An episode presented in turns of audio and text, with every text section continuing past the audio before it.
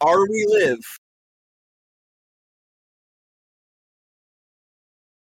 Zoom in on that. Enhanced. It's really good. All right. Well, I can't believe I'm in a campaign with this man. with all with all that being said, you got me. You got it. You gonna You're You just get- you seeing get a one very like happy for man fries? munching on a quesadilla. This man? This man says I produced this show. I produced this show. You want to zoom in? I'll give you a zoom in. Oh. All right. Hello, everybody, and good evening. Welcome to another. Welcome to another session. That's fine. We can live. Uh, n- welcome to another session of Dragon Mark Symphony here on Natural One Media. It has been like a month since we last got together. Things Yeah. happened. Oops. Uh, all the more Air fun Canada. for me uh, because I get to use my players' lack of knowledge against them. Uh, I am super hopped up on sugar and just ready to go. So we're gonna kick right into it. No hesitation. We're going. It's happening. Full throttle. Here we go. Last time we were together, the group had made their way to the Velvet Curtain, a very prestigious theater in uh, the northern side of the city of Rote, uh, the capital city of the nation. Uh, they were there with the intention of possibly finding and gathering information on one Ezekiel Eberson, who they suspect has a connection to the attack on themselves and Matthias Caldrew, whose apartment room they were visiting uh, just within the last 24 hours or so.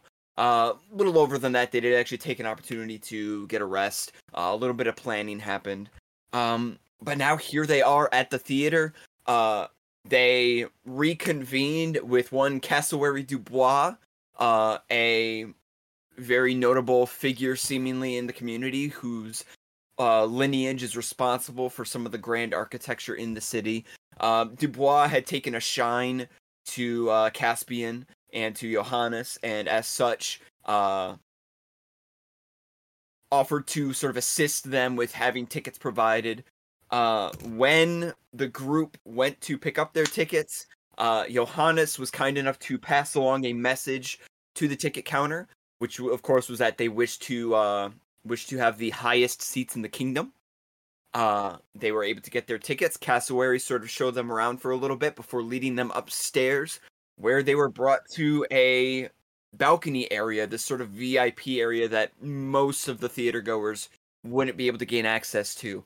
Uh, up on this second level, which was illustrated in the floor plans that uh, Set and Silva were able to obtain from the uh, the local university. Uh, they had been able to see in advance that there was going to be this kind of secondary balcony area above the stage uh, with an open area in front of them, sort of a viewing window on the right, and uh, a doors leading in and out, like singular doors. Uh, so they were brought up to this this balcony, and once they were inside, they were met with a group of people. Uh, one or two of them were familiar, but others they didn't quite recognize at first. These people were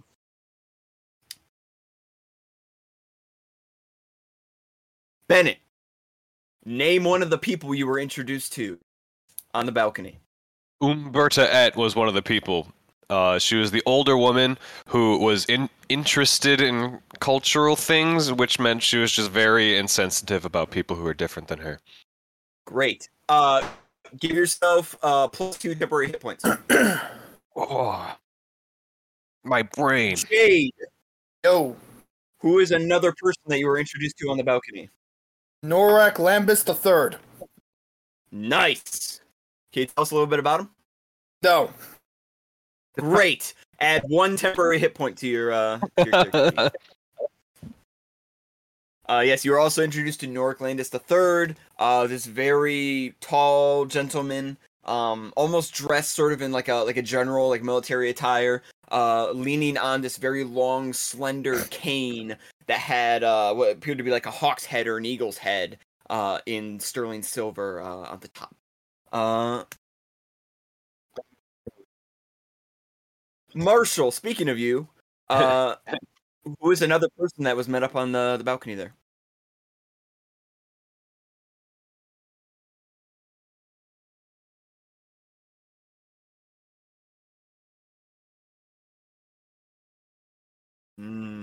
That's a very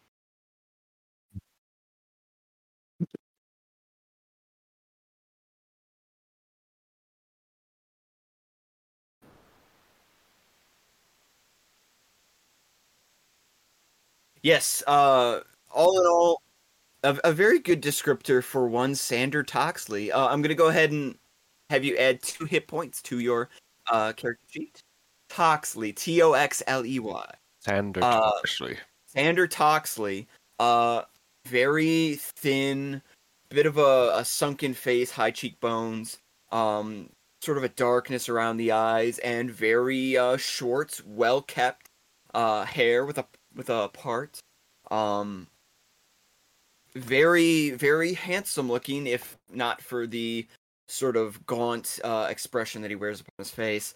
Uh, and the last person that was there was somebody that Francisco and Jade had met previously. Francisco, who was that?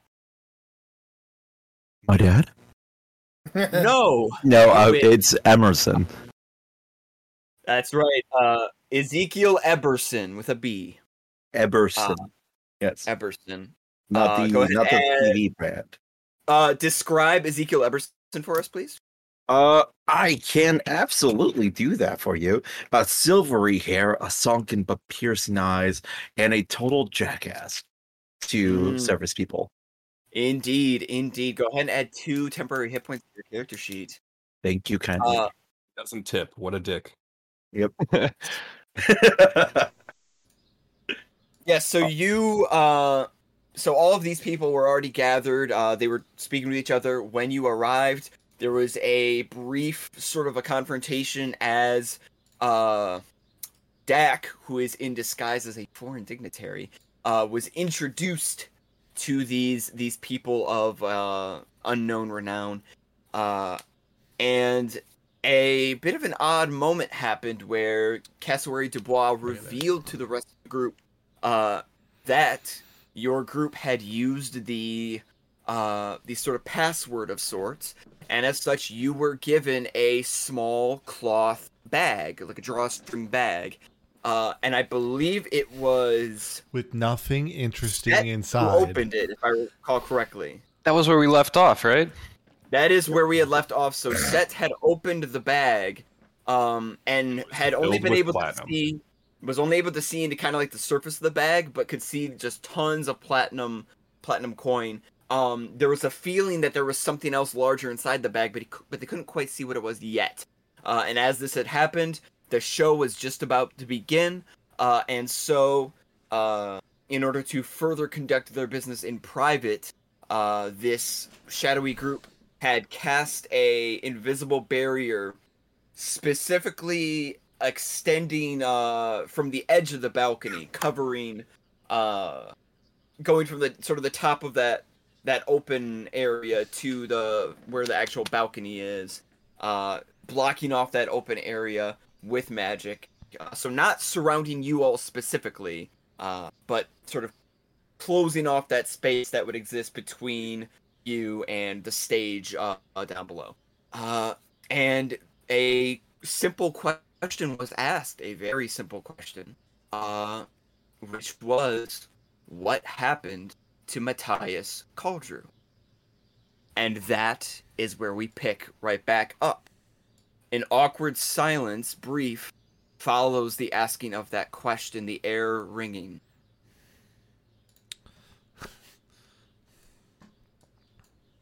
Um, so sorry to interrupt, but two things before we uh fully get going here. First, Uh, we all, help. Absolutely. yeah, See y'all- yeah. Uh, first thing that I want to remind of everybody is the fact that we all have fake names. Um, True. Yes. as should does, Does everybody anybody- remember their yeah, fake does anybody need to know remember their fake name? Everybody remember Oh. the fake names? I know Fun has me and no Seth name. didn't get it. Jasper because we Rose. Shouldn't talk. Oh, you and said Correct. definitely have some. No, you What? were specific. No, we're just they were- guards. We don't they were- have actual names. Yeah, If people ask your names, I already come up with two names to give out just in case. Right, but we didn't say them. We're not going to No. talk. Exactly. So we But- don't need to know those. In the off chance that you do, your name is Lear, set, and Nathaniel, your name is Kayam. Okay. Okay. I'm glad you came up with those. I just want to hear. Uh, when we didn't go over again? that anyway. So Uh, inherently- Caspian's name. I was gonna say I I don't. Well, the reason I feel like I had to bring that up is because we specifically didn't give them names in game,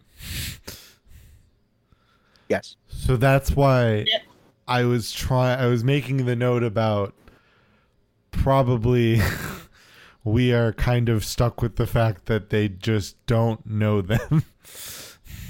There. That's kind of what I was Um, noting. Well, the first thing, of course, we all have fake names. So everybody remember your fake names. Second thing, shout out to Jocelyn, who might be listening to this podcast. Uh, it was your birthday recently, and uh, hope you enjoyed the show. Um, yeah, but now we can go back to it. Sorry, Dylan. Sorry. The I mean, it's fine because all that's happening is that the silence continues. You can see Cassowary is like a little like he's shifting around a little nerd. He's kind of like well, so what was the last question he asked? the the last question that was asked to your group was, "What happened to Matthias Caldrew?" And there is a clear air of suspicion uh, Mhm. surrounding this moment. You can see all all of these people are looking at your group intently, uh, as they've sort of put together that like the the message that you passed along to the ticket seller was a message that was clearly meant for This is my time, baby. No, this is my time, baby. Uh, I so will. Uh, I will. I will step forward. I'm gonna be. I mean, uh, just to warn. Obviously, what I'm gonna say is what I'm gonna say, and inherently, it's not much to stop. But forewarning Go for ahead. players, I am going to be truthful but not truthful. okay, I trust you. A true Fae. Yeah. I've kind of stepped forward. Apologies, as I must speak on behalf of. Uh, sorry, Marshall needs to remember terminology. It's not my lord. It's Correct. You do not want to say Lord. You also do not want to say inspired. Emissary. yeah. I just was double checking. I wasn't sure if yeah. I was I was double checking that I know was correct. Um. So yeah. Uh, I must speak on behalf of the em- the emissary. Um, as uh, previously, uh, the other uh, the other what's was it yesterday? This is the problem having a game that is three days amongst two months. It's been Uh. one month played this game. Yeah. Uh, was it yesterday that we were? Was it? Or no, it was two. Yeah, it or was- it it w- two days ago that we were at Matthias's. Yeah, Two no, 'cause days we since spent a whole day. Yeah, because we spent a whole day prepping. So yeah, Yeah, Two it would, it would be two So- days. Two uh, days ago. two days ago we had been. Uh, well, upon our arrival, we had met with Matthias, and he had just with a cordial visit. And then two days ago, uh, somewhat short, so somewhat shortly after our meeting, we uh, were suddenly uh, we were suddenly appeared by Matthias in front of us. He had noted that there was an attack on his apartment, and that he would prefer that uh, that we come to this meeting in his stead. And then he had vanished I like to that. we don't we don't know where afterward.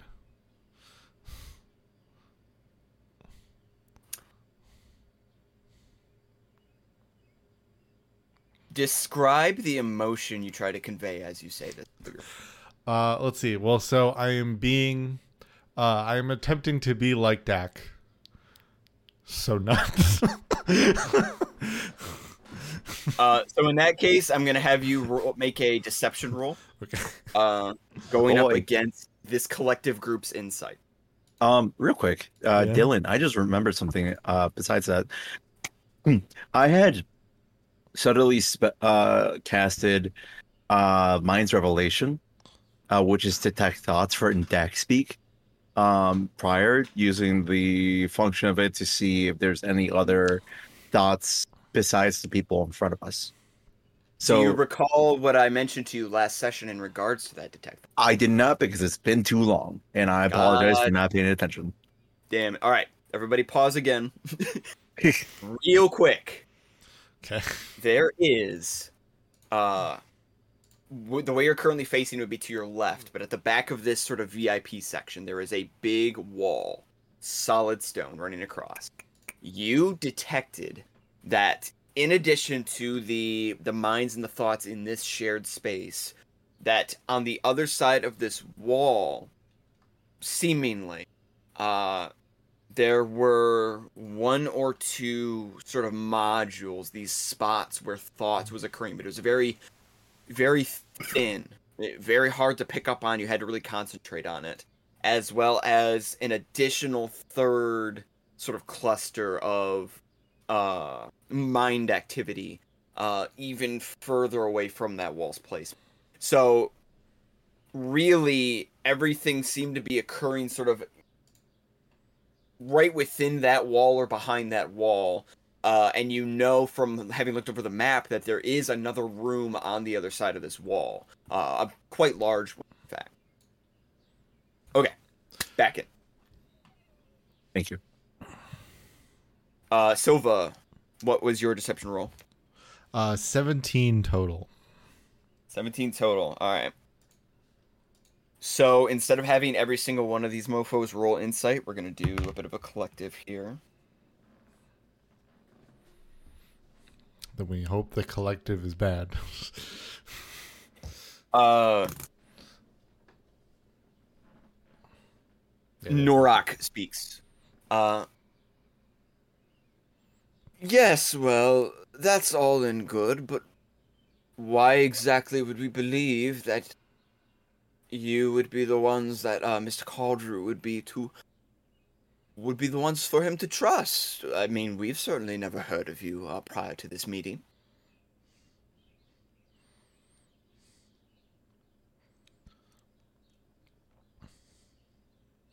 Come now, little little fairy thing. Why why why would he have, have passed this message along to you and and not to us, his his more trusted uh, companion? I cannot answer why he would not come to you. But what I can do is I can answer the fact that upon meeting with the emissary, that himself and Matthias garnered a very positive relationship.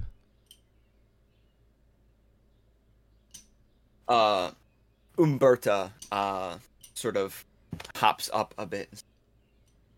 Is this a business relationship, perhaps? Were you in the process of trading something? Oh, this is juicy. Old gossip. That's some old gossip there.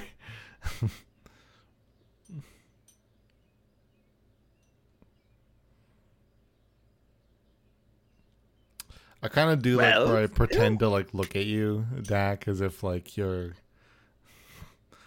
like going to feed me information. Um, I'm gonna look at you, uh, Silva, and then look at uh, Or like how, how should how should we refer to her? Uh, uh, Umberta? Umberta? or- Yeah. Is it Yeah, just Um- Umberta? Umberta? Okay. I'm gonna look at Umberta. Uh, instead of saying anything, I look at Umberta. Um, I put uh one finger up to my lips, and I offer the smallest smile. Oh. oh, you're cheeky. And then I, go back to some being. things cross all language barriers, don't they, sweetie? And then I go back to being somber.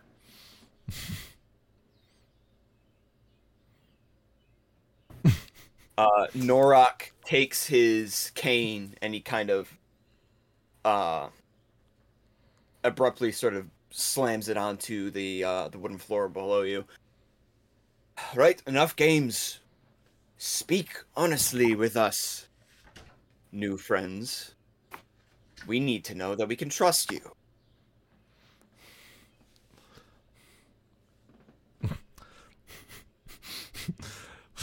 I mean, inherently, I get to repeat the truthful part. Aye, but this is true. Matthias had disappeared in front of us. No, now n- without giving knowledge as to where his whereabouts would be.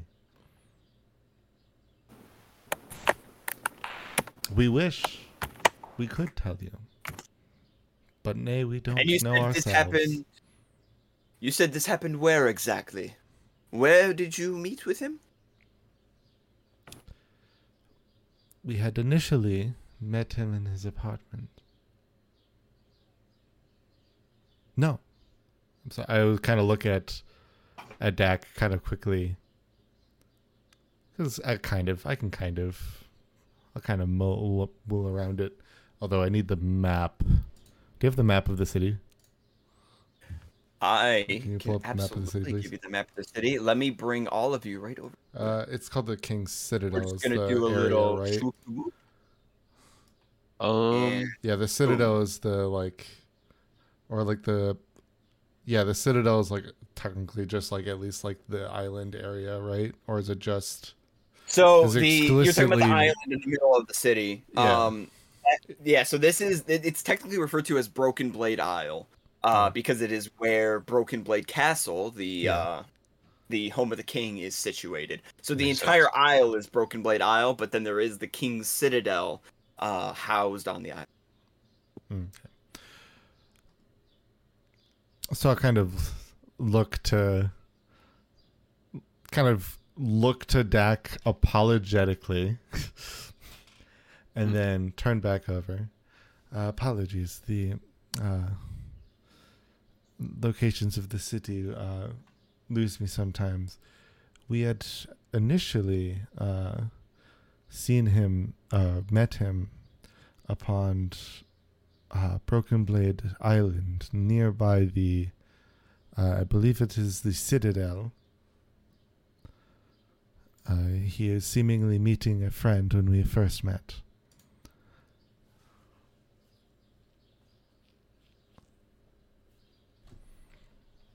And then we had continued conversations within his apartment. A friend, do you say? Uh huh.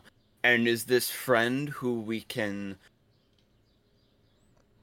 place fault upon for the incident at Mr. Caldrew's apartment? Or would you like to take credit for that as well? We have no knowledge of who the source of the assault on this apartment could be. May it be his friend, may it be someone else in the city. We have had our own business amongst in the city to work with. Business in addition to serving a foreign dignitary, I suppose.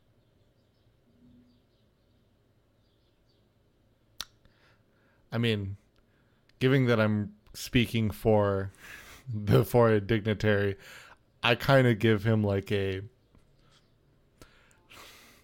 kind of give him the quizzical look of the of like kind of give him a quizzical look.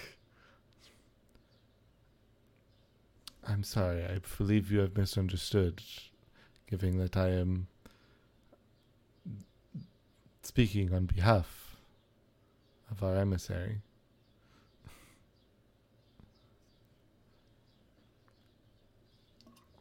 Hmm. I don't have any lights on. Hold on. The entire time, too, Dak is just maintaining eye contact with whoever's speaking to at us. I can see you. There's light. Contact. Uh, Dak, the the man that is speaking, uh, Norak. Uh, one of the things that, given that you're staring at him so intensely, one of the things that's very easy to see, uh, is occasionally catching the light and then giving off like a brief spark. There are several uh, decorated military medals uh, that he keeps across uh, across the breast uh, perfectly aligned with each other, shine to a mirror sheen, uh, giving off an image of someone who's extremely proud of what was likely a extensive uh, military service.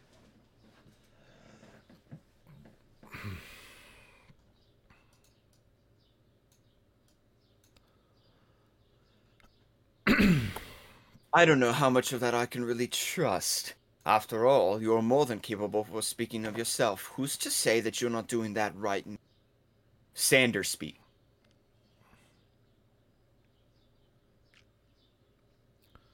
Wait, what? What did you just say? say Sander, Sander- speak? Sander speaks up at this moment. Okay. Norak, I am surprised at you. I would not expect you to be so willing to interrogate a fellow soldier. Quite unbecoming of you, if I'm being honest. Um, you see Norak sort of shifts for a don't like moment. There's a temp- there's a very brief break in his composure, and he says, "What do you mean, interrogate a fellow soldier?" I don't like that. uh, I don't like that. Sander- Sander, uh, who has since left from leaning over the balcony and is giving you all his full attention, uh, looks to you, Silva, and he has a the gaze of a bird of prey that is locked in uh, with the animal that it is going to kill in time. Um, fully locked in with you, and you you see uh, that even though his face is incredibly placid, there's also something about that that's extremely striking and intense. It grabs your attention, uh, and he says, "I have heard stories. Believe they are of you. A medical officer, perhaps." someone who took to healing the grave injuries that our fellow countrymen faced in the war. I do not need to see medals to recognize bravery and loyalty to your country. You are not who you claim to be, but who you really are is someone that a man like Hor- Norak Landis would quite, quite respect.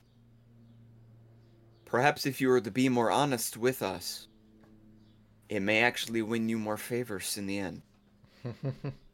uh, and Norak at this point looks visibly very confused. What on earth are you getting at? Uh, Are you suggesting that she's Uh-oh. uh, I'm just gonna, you know, inherently, I'm just Um, gonna push it. Uh, da, da, da, da, Cheek us Dak- up, smoke bomb. No, a Dak in uh, Silva's sand. mind goes, Lady Silva, it might be imperative for us to shift the ruse just a little, little bit. If they think that you are the only one telling lies, but for innocent reasons, it might be, it might throw them off the scent of the overall deception that we have here. We could say that you were this individual, but you've decided to leave that past, that trauma behind, and now go under a new name in my employ. Do you think that'll be okay? I mean, inevitably, that's what we're gonna kind of we're gonna kind of go on that route. I'm just gonna, you know, obviously, I'm always gonna play coy on things. Well, that's Those the- repeated dice rolls are disconcerting. Right. Mind you, this is the this is the mental leak link, so nobody can overhear unless they're reading my mind. you don't know what I was rolling though. Okay. I'm just Um, What what what what what body? What what? Just disconcerting. That's well, when the DM just starts randomly rolling. What are you What's talking funny about? is This mo- pretty much. I would say, I would say maybe if anything, maybe only five percent of what I'm about to say potentially would be incorrect or a little bit of a stretch of the truth. But everything else I'm about to say is inherently correct. So, because the wording is important. So I'll kind of coyly smile. Well, while you may have you may have a distinct memory of a story of stories, I am no healer, nor have I ever been. Maybe not not in a traditional sense.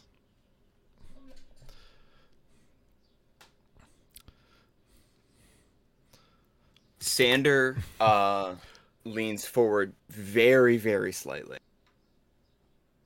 The eyes narrow just a bit.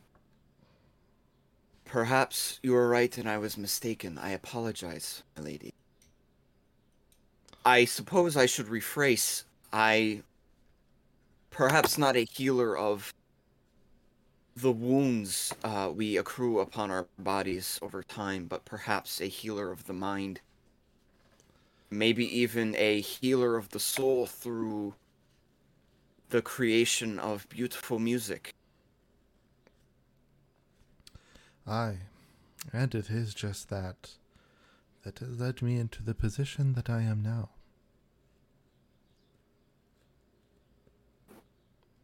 Then it is true. And I I, am am in- meeting the angel for the first time. I am in I am in this group as I had wished to leave much of that past behind me to find something anew.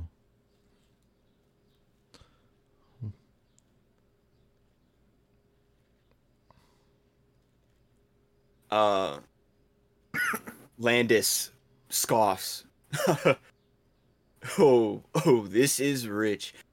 You are trying to suggest, sort of nodding his head slightly to uh, Sander, you're trying to suggest that we are being graced with the presence of the Northern Angel of Hell. Oh, that is quite hilarious. I don't like that nickname. You and I. Um, know I Um, don't like that nickname.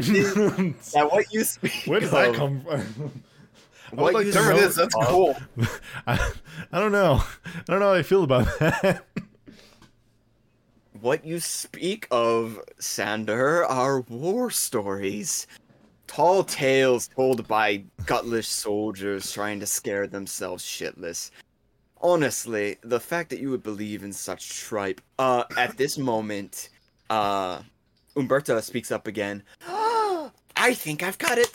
I think I've got it. I understand what's happening here.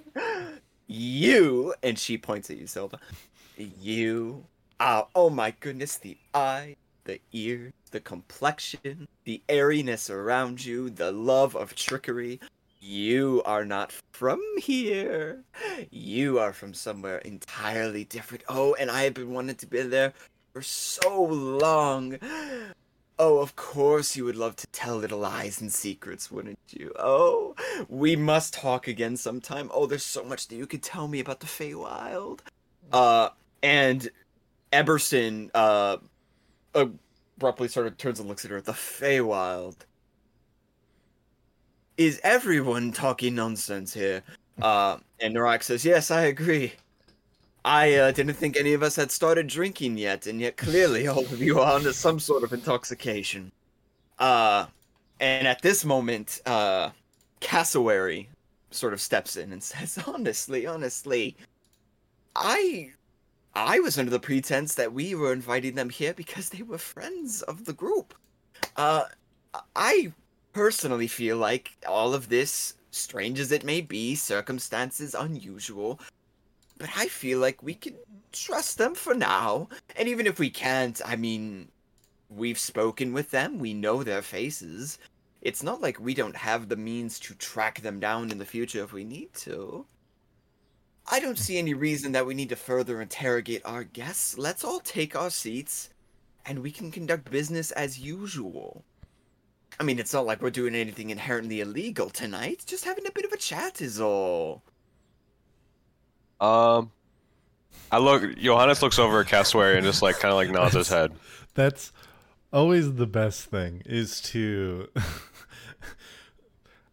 is to state that what you're doing isn't legal.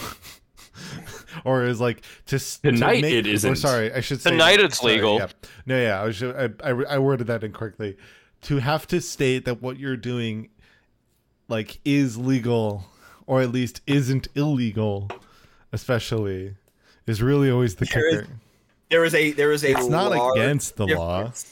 There's a large difference that a lot of people don't often realize between saying this is good or saying this isn't bad. Yes. Uh, it's a very it's a very clear choice you make when you and we're in a we're in a we were just being told this isn't bad. Yes, so indeed. Uh, so yeah, Cassowary sort of sort of beseeches the rest of the group and says, "Uh, "On all of you, all of you, take your seats. The show is starting right now. You're going to miss the opening of the play. It is beautiful. The monologue is mwah, to die for. Uh, and, and honestly." Can we please? And he kind of snaps his finger.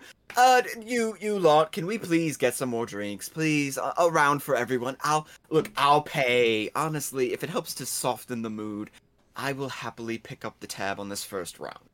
Uh, and the two Warforged that you had seen uh, sort of come in earlier um, turn and walk out the door to go, uh, assumedly to go get drinks.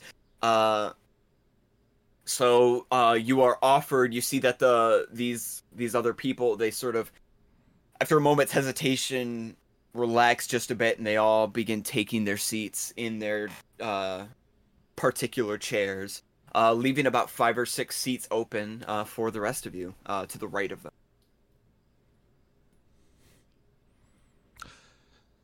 I'll give uh I will as this kind of like is happening and like everything's beginning to shuffle, kind of I guess likely before Sander fully like turns a- if he like turns away or anything. Just give him a wink. To Sanders specifically. yes. Yeah. Uh, can you make an insight check for me, please? Uh sure I can do that. All right, cool. We just It- rolling the same he's- number multiple times in a row. Uh, you know, why not? Uh, let's see. For insight, that makes it an 18. He's an impassive man and an expert in his field, but in love, he is a novice. I mean, this ain't, this ain't that type of wink. this ain't that kind of wink. Silva. You know Sander Toxley. You just can't quite put your finger on why. I mean, I feel like there's kind of a couple. I mean, I could think of a couple things. One of them is the worst thing, but that's not. We'll have to find Let me that put it out. this way. Let me put it this way.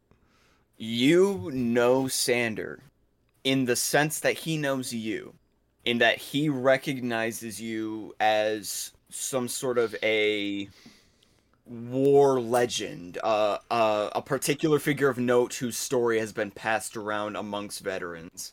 Uh, Sander holds the same weight to you. It's a name that you recognize, but he's not a man that you've ever personally met, and there's there's something there about.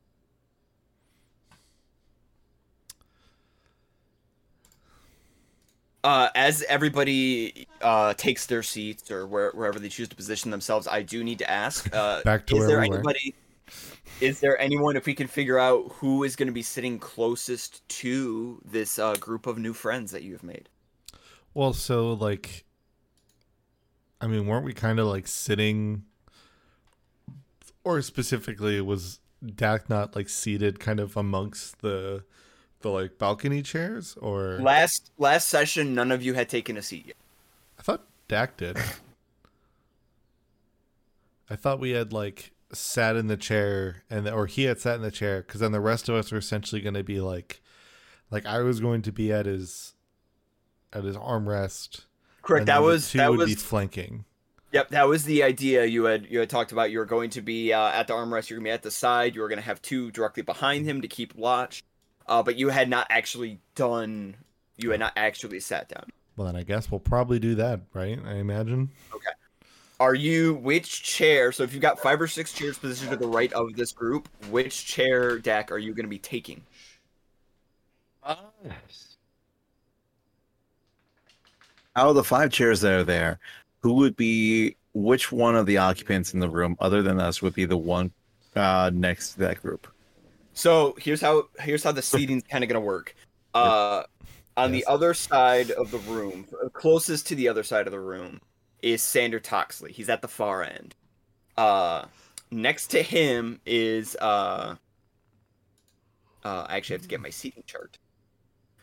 There it is. Uh, next to him is Umberta, followed by uh, Norak Landis. Uh, and then next to him is Cassowary Dubois.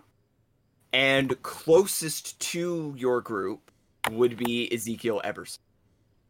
Oh.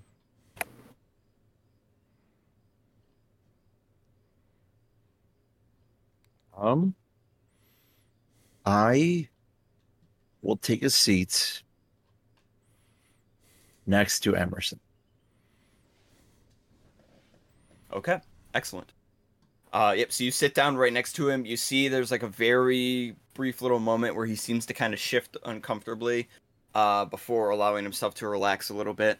Um, sort of facing forward, trying not to make extended eye contact with you in any way. Though he does, admittedly, kind of glance at you and also at Nathaniel uh, a couple of times before he settles in fully.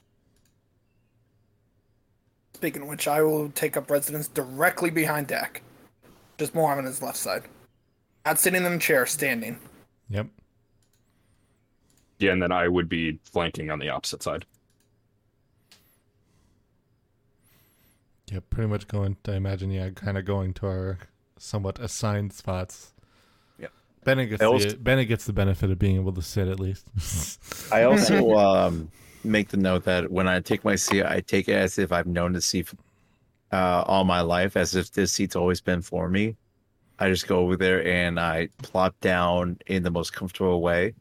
And then there's a moment where I sit, and then I've im- immediately, once I hit the chair, I'm rigid, uh, back straight, looking forward. This was my chair. It was made for me. Everson kind of mutters under his breath. Yes, do make yourself comfortable. Um, So while that It- conversation had been going on, uh, I know we had left off with me looking Making your stealth and check? trying to figure out what the other was. object in that bag was. Yeah. Correct. So while this con- this conversation managed to, in the course of it happening, sort of steer away everybody's attention from the fact that you set are in possession of this bag, so no one is really kind of in the moment focusing on the bag or on you. Everyone's gonna Yeah, look so at the I'm moth fairy. Trying to adjust that larger object to the forefront so I can actually get a look at what it is. Uh, Well, not like actively digging through it, just like gently, like, and, you know, quietly as to not draw attention to it. Uh, kind of sift it up to the top so I can see it. um, as you're kind of you know moving the bag around, trying to, to shift it to get a better glance, uh, you suddenly hear from the the other side of the room, uh, Umberta pipes up and goes, "Oh, I just had the most lovely idea for a fun little game.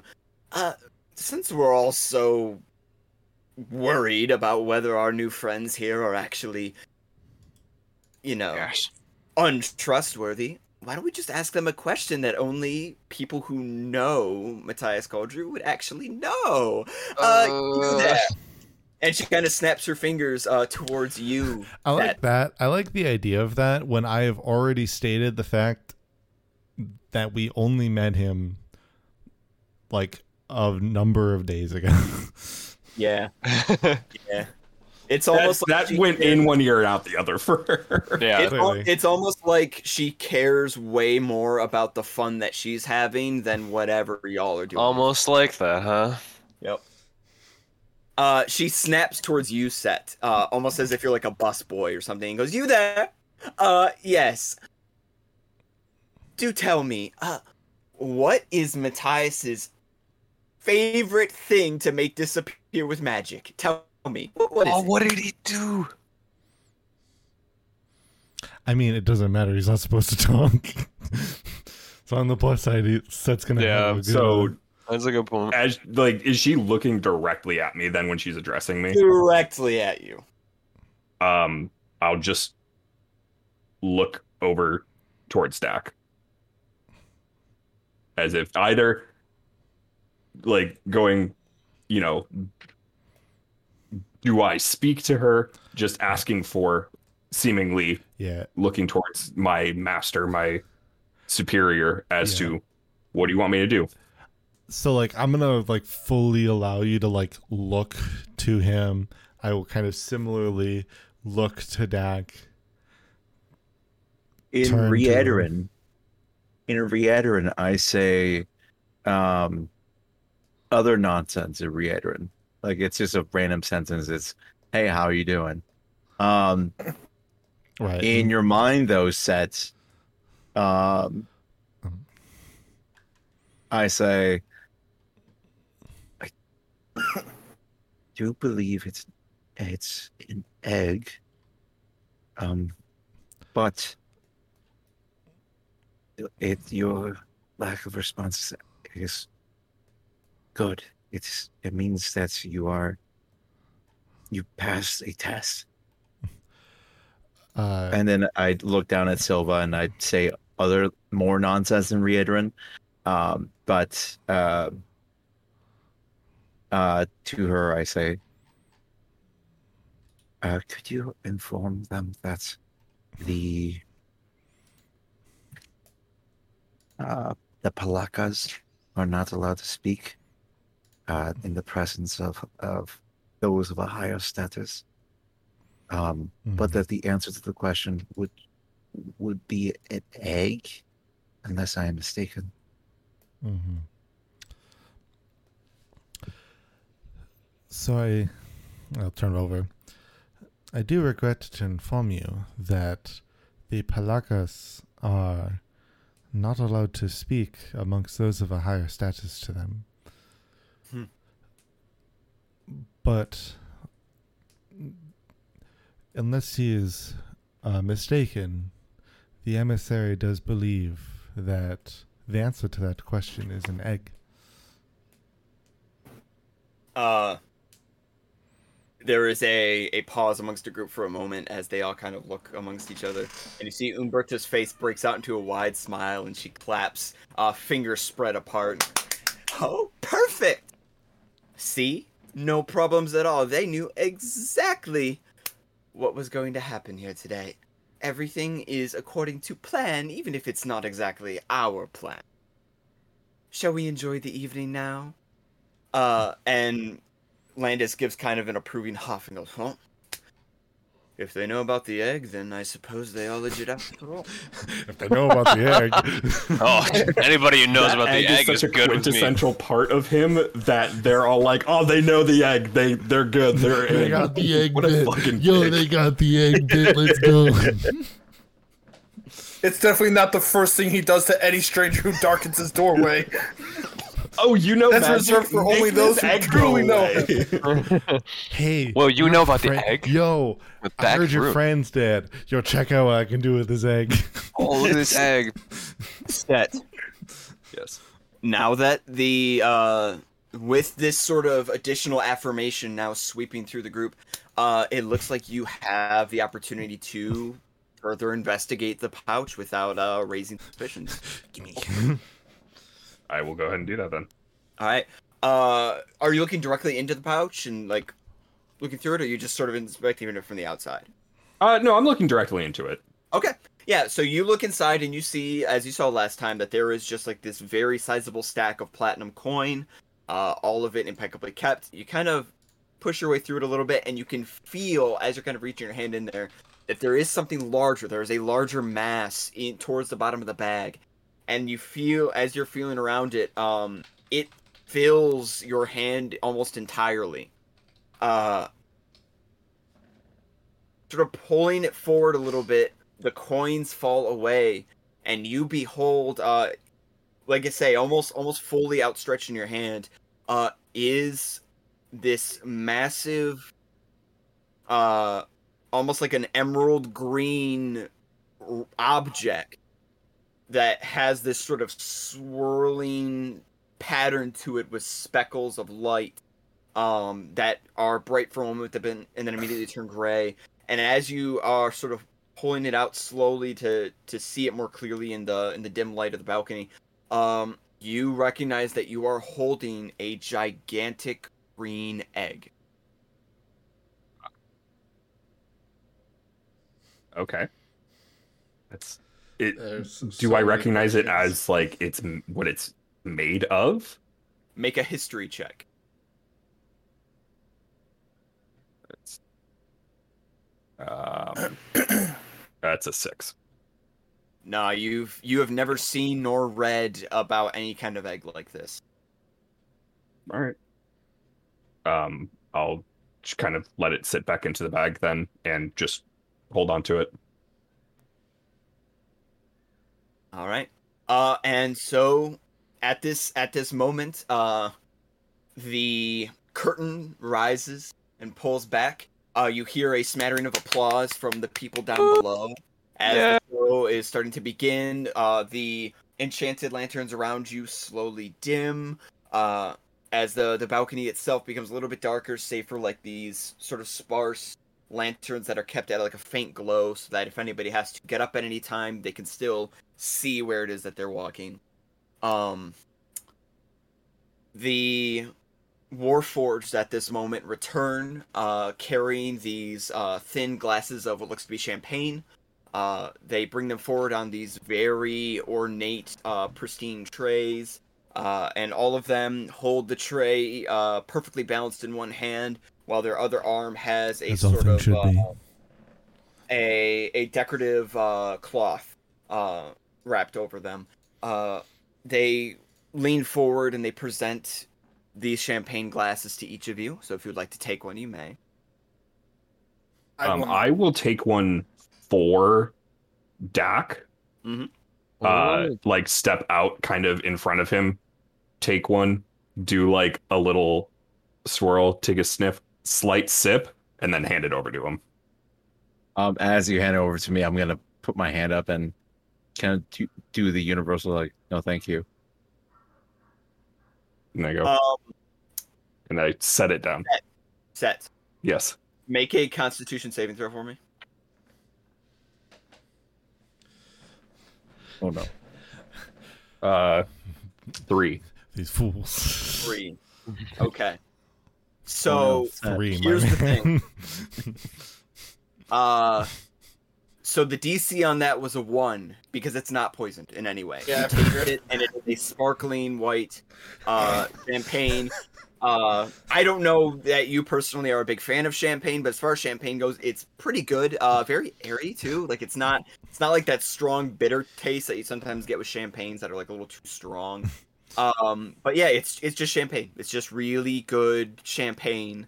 Um, because poisoning the champagne would be really obvious for me to do from like a DM's perspective. Like everybody, Unless you roll a natural one, Yeah. in which case it becomes poisoned. Um, yeah, no, I mean, it was literally just a performing the role of a guard accompanying an emissary. Mhm. So, Uh, there is a, a a I guess the closest thing to describe is like a guffaw, like ha ha, uh, that comes from sort of the middle of the seating area, and you see Norak Landis kind of leans back in his chair a bit, still has the cane, uh, and looks at you with a broad smile and says, "Well, there's a good servant. See how he checks it for poison before he hands it to his leader. That is initiative, boy. I like to see that. Don't get it often these days." Uh, Sander gives him sort of a uh, a bit of a smug look and says, "Norak, you don't see that much because most people would prefer not to be poisoned, regardless of who they serve." Thank you. And he takes one of the champagne glasses from uh, from the Warforged, uh, takes a small sip of it and places it before him. and then dies.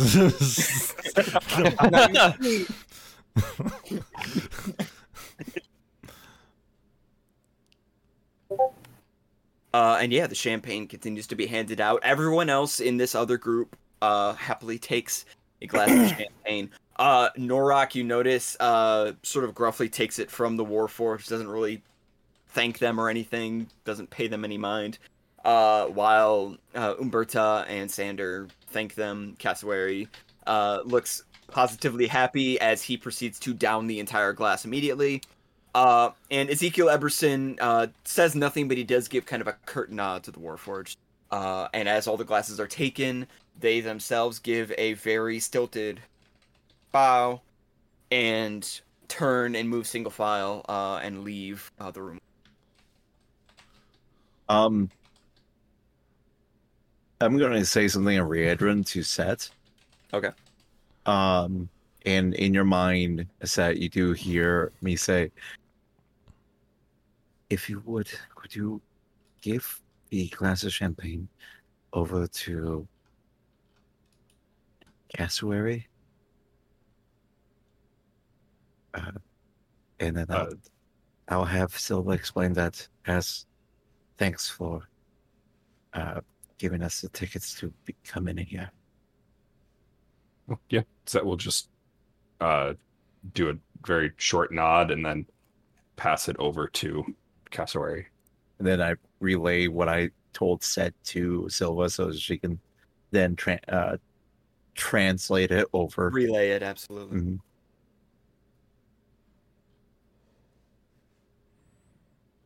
So you set, uh, you hand the glass over to Cassowary. You see, he looks up and he looks at the glass and looks at you a bit, a bit uh, quizzically there. Oh, no, what's what's this good job? And I'll kind of slightly like look back towards Dak and then hand uh like gesture it towards Cassowary again. yeah, say it again for me, Franny. It was so Oh, the- um, just we're just uh, I'm just thanking him, and a a small thanks of me- uh, a small thanks before many to come uh, for allowing us to join him at the Velvet Uh, okay. Uh, a a small thanks of many to come for bringing us to the Velvet Curtain.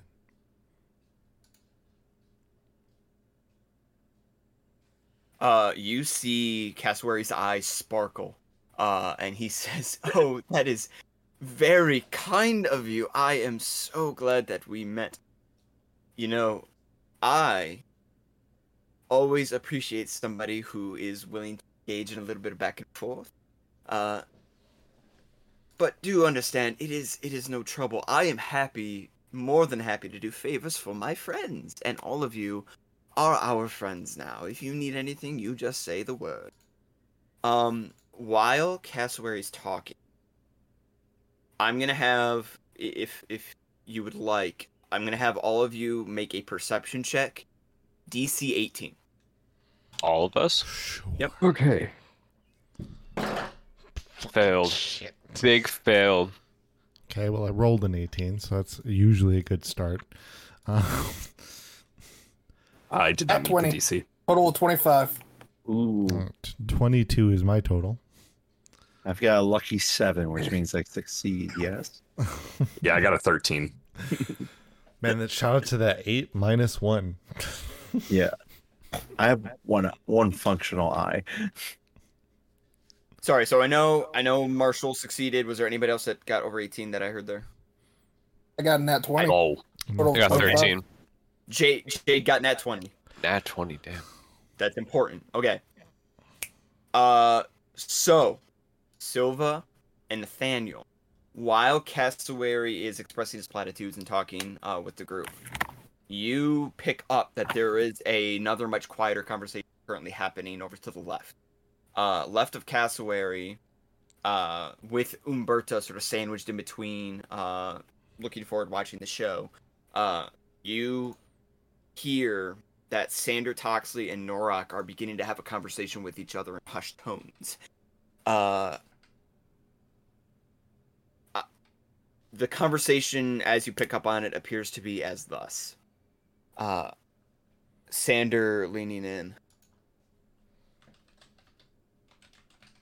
I understand that you are a bit more restricted around barking dogs these days. Uh, but you have to understand. Uh, I understand that you keep yourself more guarded nowadays. But anyone who works with Matthias Cauldrew is a helpful ally. One of the most important things you can do in establishing your guard is learning when to reach beyond it. Uh, Norak huffs and goes, Huh, yes, that is type of talk that I can expect from an Aundairian. And tell me again, how well is that extension going for you nowadays? Uh, and Sander says, uh, still in a hushed tone, quite well. Uh, I'm sure you've noticed that I'm not the one who currently has a rogue warforged problem on their hands. Uh, Caddy. Nor- Norak says, uh, Norak says, no, but then again, I suppose I don't have a cult to deal with, do I? Uh, and Sanders says, the cult you speak of is a small group of zealots who will be taken care of quickly and efficiently. They pose no threat. They pose no threat the same way that these Warforged clearly have and continue to do so. Uh, Norak says, I don't know how you can say they pose no threat. They've been around for years, have they not? And I seem to recall that it was you who requested my aid in squashing out those bugs in the first place. Uh, Sander notably tenses up at that a bit, uh, and he says, This problem is being handled. Mark my words that before the end of the year is out, no one will be speaking of this Emerald Claw ever again. Their names will be as tangible as wind. Uh, Umberta at that moment sort of pipes up between and says, Would you two stop bickering? This is one of my favorite parts. Uh, and all of you in this very brief moment are able to sort of turn your attention back towards the play, which has started. Uh, and so let me describe that a little bit. The you're seeing before you a scene that is being acted out. Uh, there are several characters on stage. Uh, at center, uh, next to this sort of like four post style bed with very rugged sheets on it, you see a uh, male lizard folk uh, dressed in very squalor clothes, tattered uh, clearly meant to be this sort of lower class citizen. Um, and he addresses re- addresses the crowd in this sort of uh, why not both? Uh, he addresses the crowd in this sort of uh, long meandering monologue. Uh, it's a bit difficult to see, you know, from up here in the balcony, but his voice carries uh, throughout the entirety of the theater. Um, and he is uh, monologuing about how he is a lizard folk that comes from poor standing and how he uh, despite living in squalor in squalid conditions still makes the best of his life and he loves his neighbors and he you know does what he can with the materials and the resources that he has uh, and he is addressing these two very uh, very well dressed like uh fashionable businessmen who are both standing there with their arms crossed looking very uh, conspicuously at him and uh addressing him in a very negative way uh Me. And uh, um- Umberta sort of squeaks forward in her chair a bit. She goes, "Oh, I, I love this. This is the part where they make the deal about whether or not they can take the lizard folk and make people think he's high society. Oh, it's so amusing. Excuse me? Oh, uh, is this your first time seeing my fair lizard folk? Oh, that was me. Like, Oh, sorry, I was in. oh my god! I I just realized what expect- this what this this is a pl- parody of. There you go. Well, yes. Uh, Uh, it took me far too long to realize it. You didn't get that off with a name. Yeah. The No. didn't throw you off?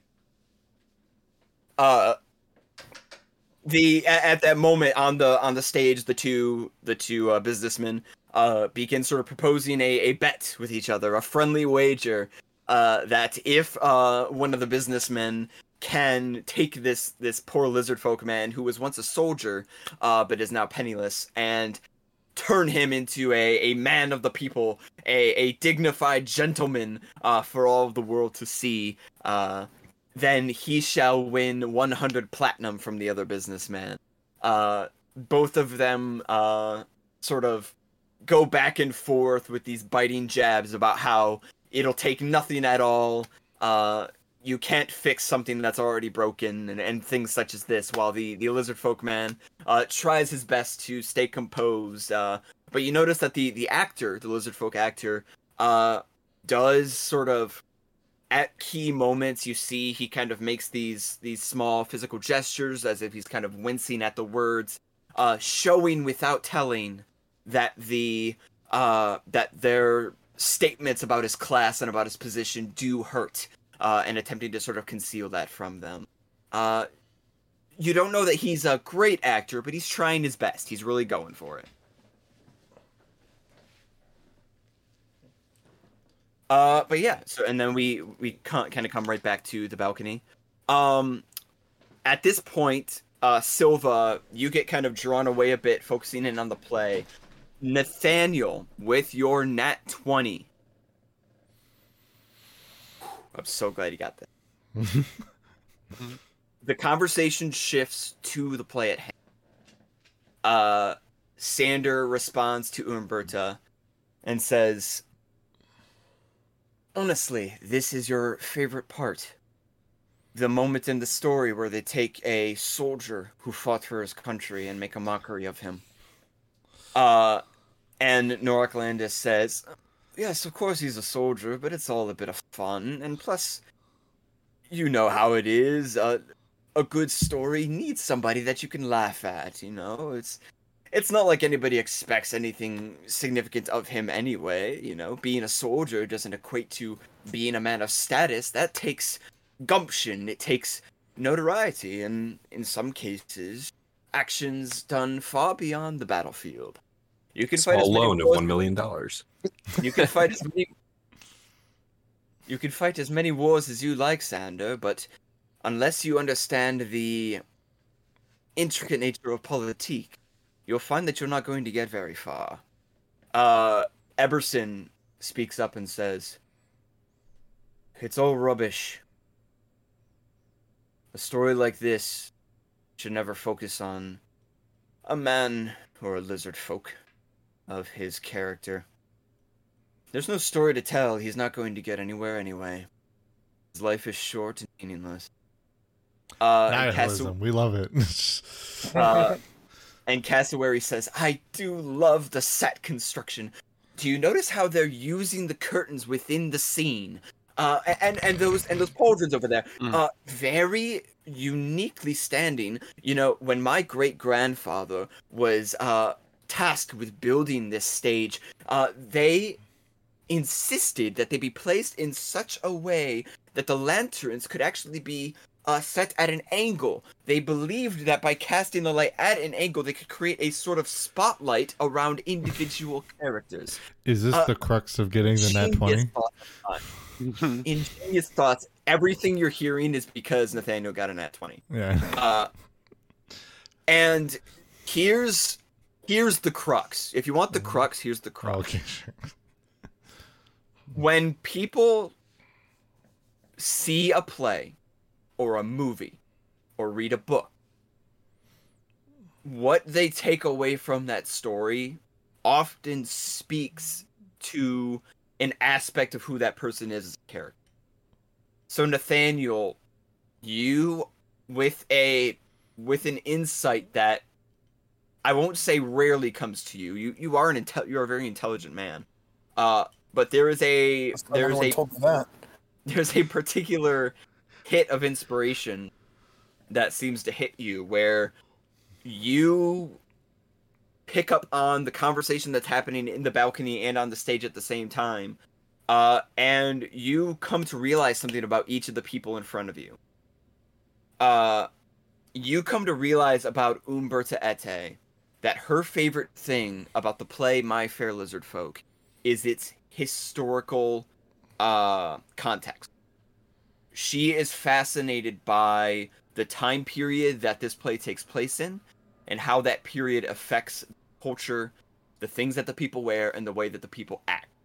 Um, she is engulfed in the history of it all through and Norak Landis is interested in the interactions between the classes. He is someone of an incredibly high stature in life and he views those of that same stature or who have worked their way to that point as being more worthy of attention than the people that stand below them. Ezekiel Eberson seems to feel similarly, but there's a nihilistic view there as well, where he recognizes that the actions that these people take within this play are happening within a set amount of time. And anything that they do that isn't instrumental to them accruing power or gaining status and making themselves more powerful and important is wasted time. Time is everything. For Cassowary Dubois, he is looking at everything around the play the stage, the stairways, the wings, how the lighting is set, how the curtains are drawn, where people are marked, uh, the seating arrangements. He is looking at everything except the play itself because he feels an innate sense of pride that he is related to the person that helped to create all this in the first place. You get the sense that Cassowary Dubois believes that the work of himself and his ancestors is important because without it, there would be no foundation on which these stories could be told. And finally, Sander Toxley. A man who, for the moment, is shrouded in mystery.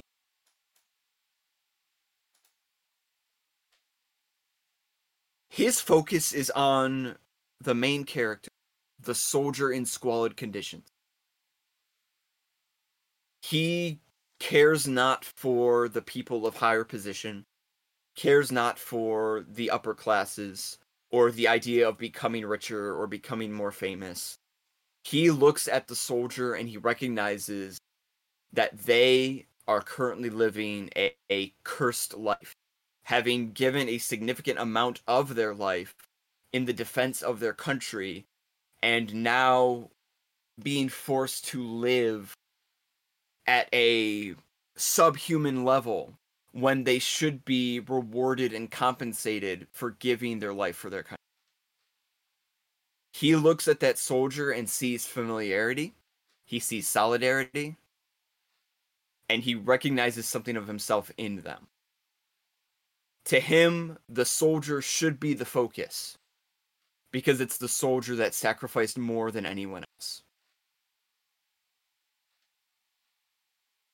That is everything that you gather from these people just by how they are reacting to this play as it goes.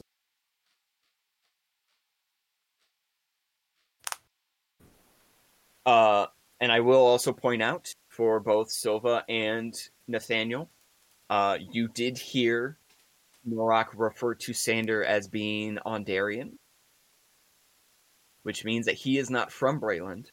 He is from likely from north of here, the northern nation of Aundair. you spell that? as as one could take from A U N D A I R. yeah, good old Undir. it's amazing, amazing spelling And they have a cult problem. that they do. Uh, raise your hands, everybody here who uh is familiar with the city of Passage. Uh, I've heard it in passing. I I would hope so. I believe. You can't tell. Are we saying as a character or like as a player? We'll say both. That was where I'm pretty sure that was where I was supposed to end up Yeah. working at Johannes eventually. The That's city of was like- Passage, uh, the city of Passage within the nation of Aundair should be familiar to some of you. Uh, in some cases, it was your destination. Uh, when you were originally on the Lightning. I believe that was Yeah, the case was- for me. That I was won't the go any case of further both, detail. yeah, yourself and and I, and Thomas inherently. But yes, that was that was both our destinations. I know for Yep. sure. Uh, the play continues to to pass along.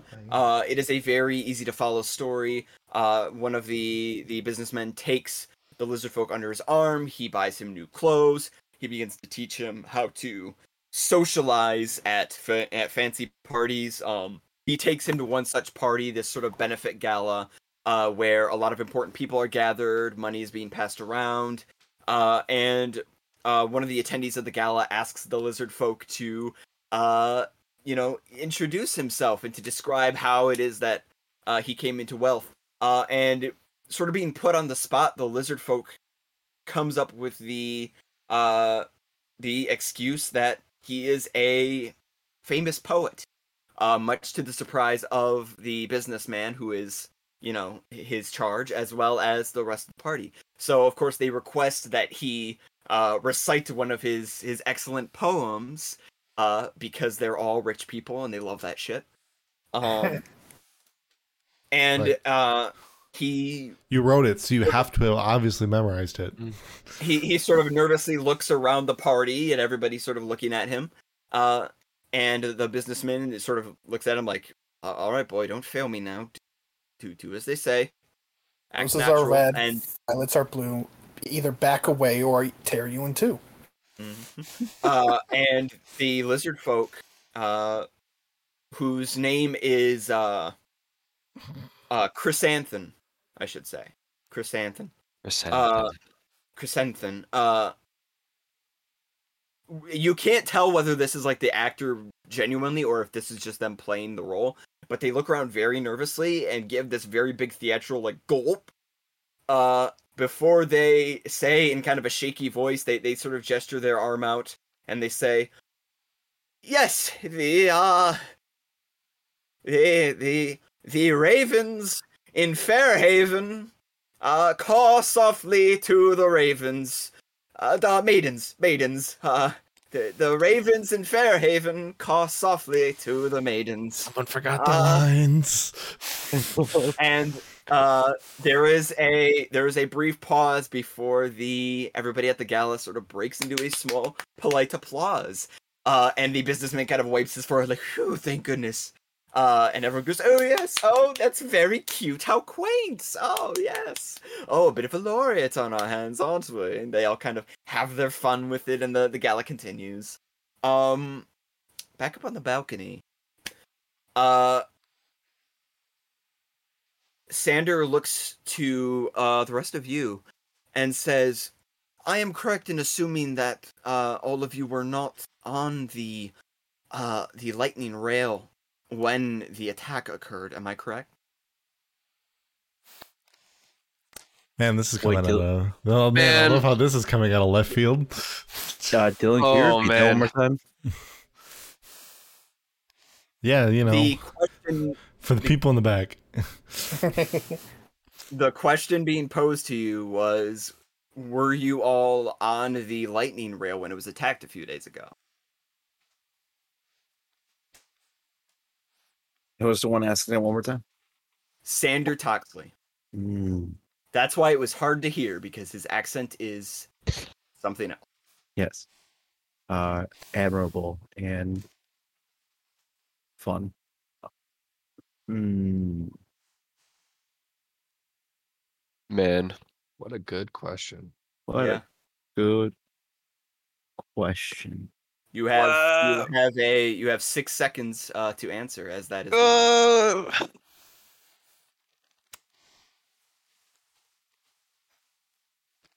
Uh,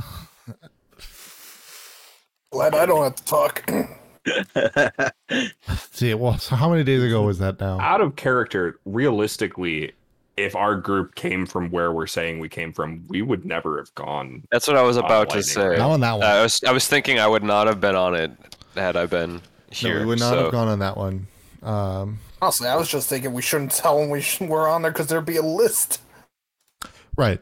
No, I just want to know how many days ago that was. I can't remember how many days It's in been, game. it's been a few Three days or- ago now. We're looking at three closer four? to four. I think it's four. Yeah. Um. um, I'm going to say something to Riedrin and to buy time and uh, tell Silva, um, let's feign ignorance. Could you ask him to elaborate on this question? Uh, there were, uh, you can say that there were some words that I did not catch.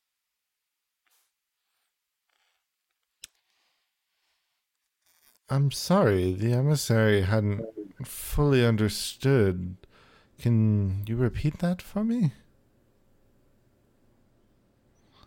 Of course. Uh, here in in Khorvaire, there is a method of transportation that we have developed.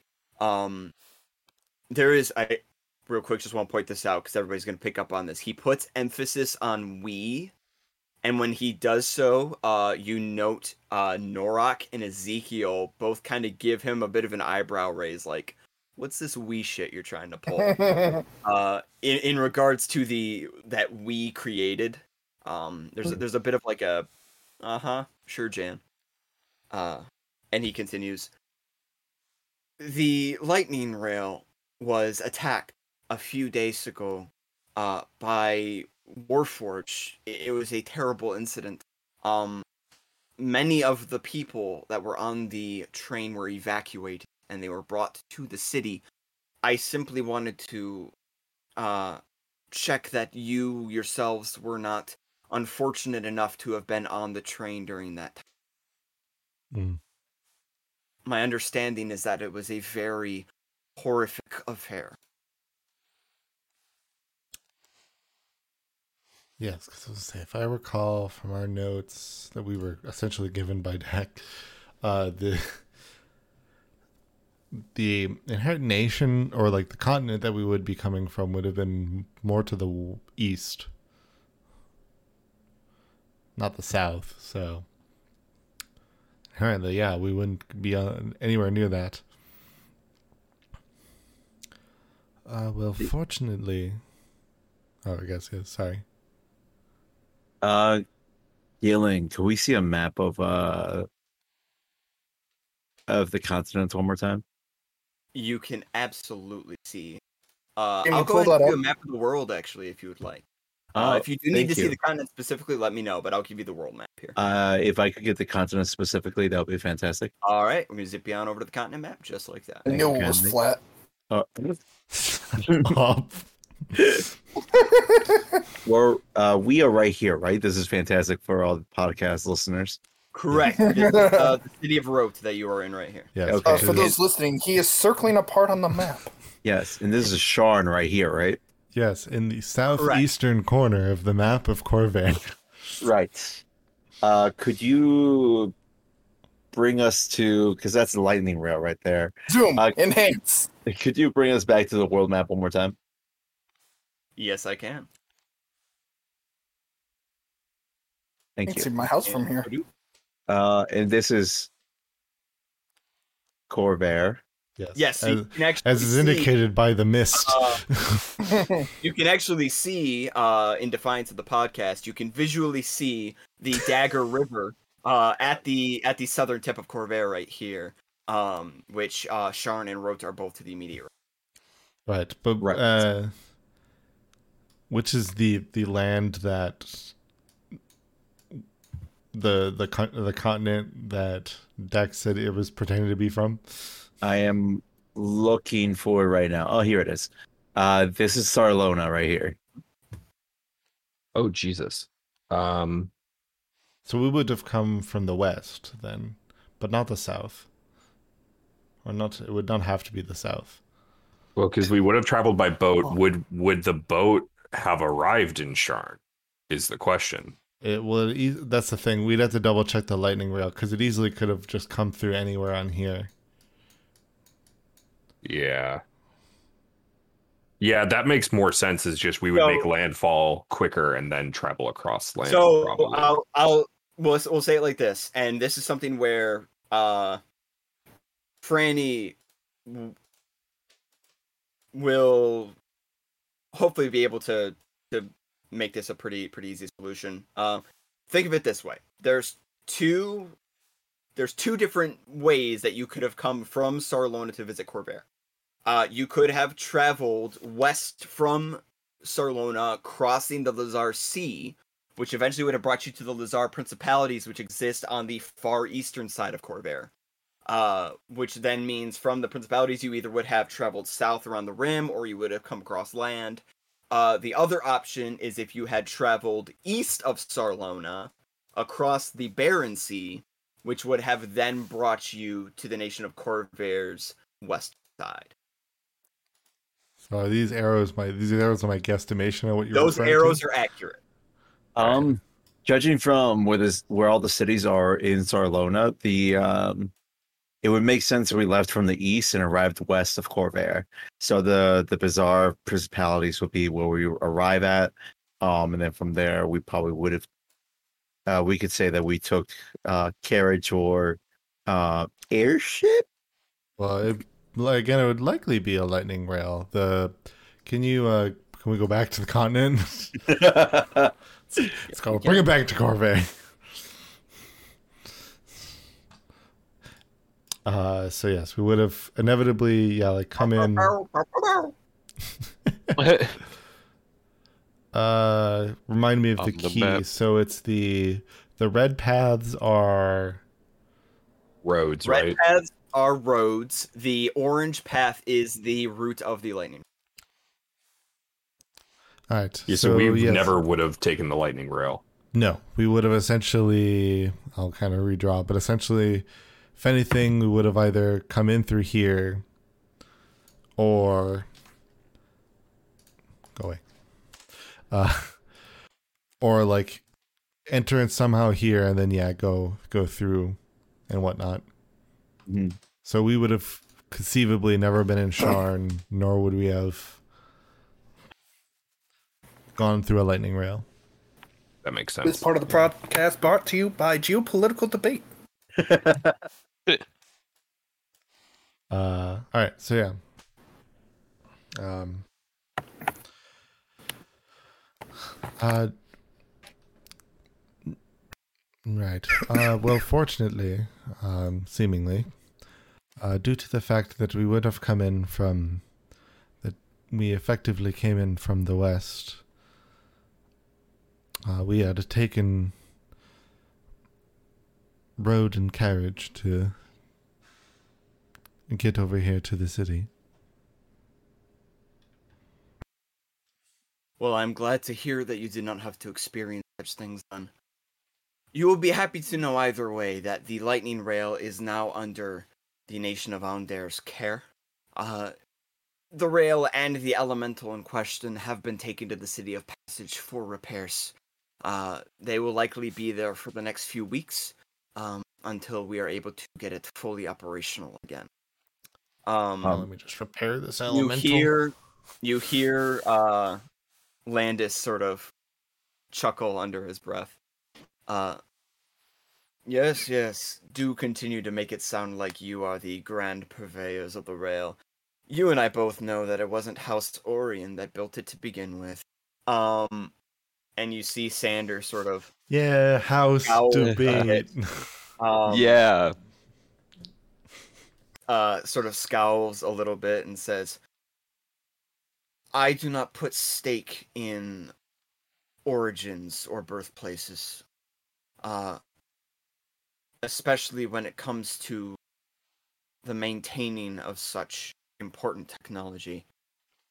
If House Cannith truly understood and could master their own inventions, perhaps they would not have to rely on us to keep them afloat. I don't obviously say this in character. Damn. Um, I begin saying something in uh, Riedran, and to Silva I say, um, "Could you please tell them on my behalf, uh, pardon the intrusion or the interruption, but it is a shame if any of those riding the lightning rail, if they had fallen off their own paths during that event." Um, the loss of life is never one is never something that is pleasant. And uh, that my condolences are to them and their nations for those that may have been lost during that incident. Either way, the emissary, pardon the intrusion, uh, would like to make a note that uh, f- that he would or that he would like to make note that for any of those who may have fallen off the path or been lost due to the uh, due to this incident with the lightning rail, that he give his condolences to the nations involved or those who have lost their people. That is very kind of you. We are lucky in that the losses were not more severe, though there were some. And for some of us, any at all is a tragedy. Uh, and he sort of redirects his attention back to to Norak again. You know, it's funny. I would not expect you to be such a, a starch defender of House Cannith. Am I not wrong in understanding that they also invented the Warforged, the very same ones that attacked the Lightning Rail not too long ago? Uh, and you see Norak says, Oh, pish bosh. By the time the war was over, there were hundreds of thousands of Warforged scattered all across the nations. There's no point in putting the blame on one house if few of them decide to lose their docile nature. Besides, they were made for war anyways. It's in their instinct to kill things. Why should we expect anything different? Ah, good. Uh, who who doesn't love a good who doesn't love a good allusion to the scorpion and the frog? we were both drowned. La- lol, LMAO, says the scorpion. alluding alluding to the scorpion and the toad you say? I would never. right You'll never catch me doing that. Uh it's, it's okay the total already got a year of it so it's all good Uh, so funny. Okay, you see that like, it seems like it feels like most of this is sort of in jest, but you feel like this this conversation's getting a little bit heated between Norak and Sander. Like, there's a little bit of like a. Like there's clearly some like old arguments and discussions that are kind of being brought up in this moment. Like there is there's history between these two, and especially between the two nations. Um, spoiler alert: they weren't always on the same side during the war. Uh, Hmm. that is What? that is sort of being being brought up at the time. Uh, Eberson sort of speaks up again to to break break it up a bit, and he goes, "Honestly, enough of the bickering. We are all gathered here under a similar cause, regardless of where we come from. Looking at uh." Sander, and regardless of what is our instinct to do, looking at uh, Landis, our cause is unified. We recognize that Breland in its current state is not fit to continue as a nation. It is in need of political change. The king, wise as he may be, fails to recognize the dangers that surround his walls and refuses to change to adapt to them. This we can all agree on. And uh uh um um sort of uh, claps her hands and says, Yes, yes, here, here. Exactly. He's such a sweet fellow, but he truly is blind to what's happening all around him.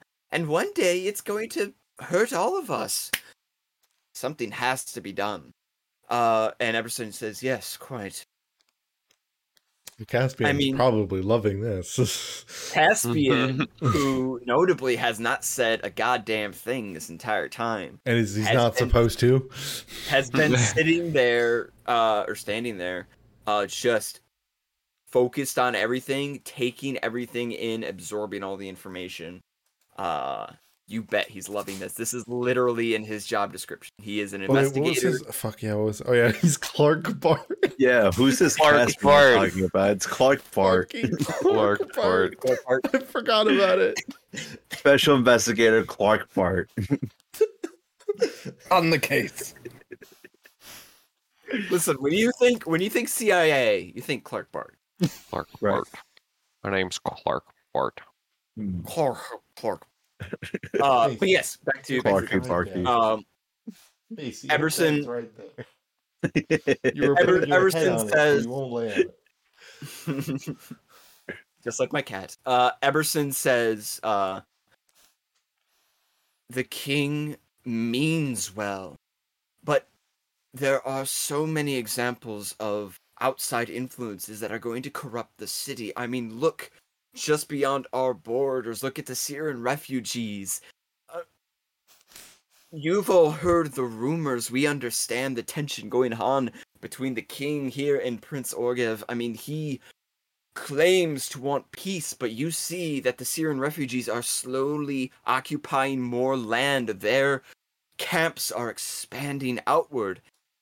There is a real possibility that the king will react in hostility to this, and we cannot afford such an attack on our own soil.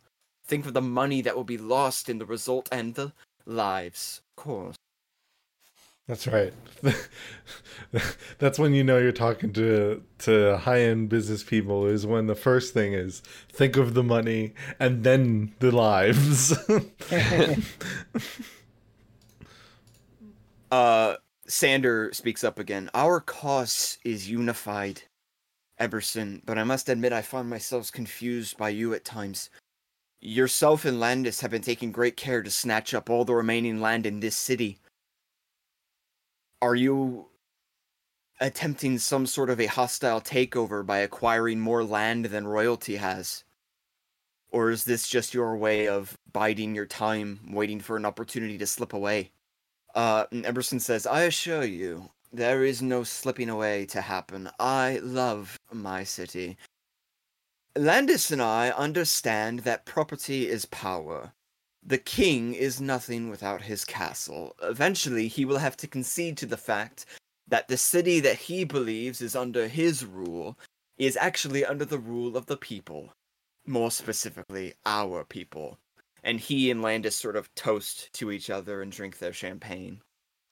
Um, at that moment, the Warforged return. Uh, same as before, presenting a plates, um, with uh champagne on them. Uh, balancing the plate on one arm, uh, decorative cloth over the other arm. Uh, the Warforged approach. A couple of them sort of standing closer to your party there. One of them comes right up uh, and sort of leans in between uh, you, Dak, and uh, Eberson. Uh, Ezekiel Eberson sort of leans in between the two of you and says, Would you like another drink?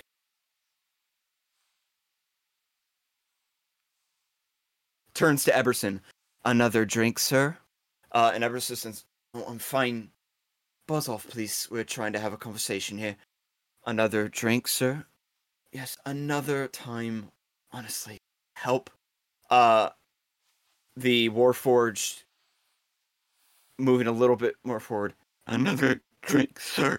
And Uh-oh. Eberson looks Uh at oh, it, roll hand to Uh-oh. weapon. and Eberson uh, looks to it and goes, "What is wrong with you?" Uh, and at this moment, unfortunately, faster than any of you can react, uh, there is an immediate movement that occurs. Uh, Dak, because you are sitting right next to Eberson, you inches from your face are full witness as the plate of champagne is dropped to the floor. The other arm, the cloth, uh, falls away, and you see underneath it, on the arm mounted to it, is some sort of a sleek uh mechanism that ends at the base of the palm. Arm With blades. speed, the Warforged uh, opens its hand and rushes it forward. Uh, and as it does, an arm blade protrudes from the base of the wrist, shooting outward. And you watch as the Warforged, with terrifying precision, drives the arm blade through Eberson's neck and wraps its hand around his throat as the blade pierces through to the other side and splatters Norak Landis with his blood. Rockweste and Pache. Holy shit. Yeah. Fuck yes. Uh, Just kind of Gonna have to Assassin's turn Creed. his better man. and Landis, uh, Umberta, and uh, Norak turn, and uh, you hear Norak cry out, "What in the hell's?" Uh, as the Warforged rotates its head the other way around, like going the wrong way around, to look at you, Zach, and says, "Divided we grieve." Uh, here it is. United we mourn. And the Warforged standing behind you all drop their plates and their claws, uh, and all recant the same thing. Divided we grieve, united we mourn. Divided, and louder and louder and louder. The door opens and another Warforged bursts in, leaps up onto the wall, and crawls forward at an unnatural speed, Uh, screeching in a horrible monotone No. sound. Oh, good. Uh, it's the Emmys from Metroid. yourself- you find yourselves immediately surrounded by Warforged as chairs are kicked back and the other members of Eberson's group leap from their seats, uh, springing into action. Uh, you see Horak, uh, sorry, Norak, uh, takes his cane and withdraws, grabs onto the the hawk's head, and withdraws from it a rapier, swinging it around and holding it into position. Uh, uh, Sander reaches into his cloak and withdraws some sort of a mechanism, uh, holds it in his hand and points it outward. Uh, Umberta uh, sort of somersaults from her chair and produces two small daggers in her hands.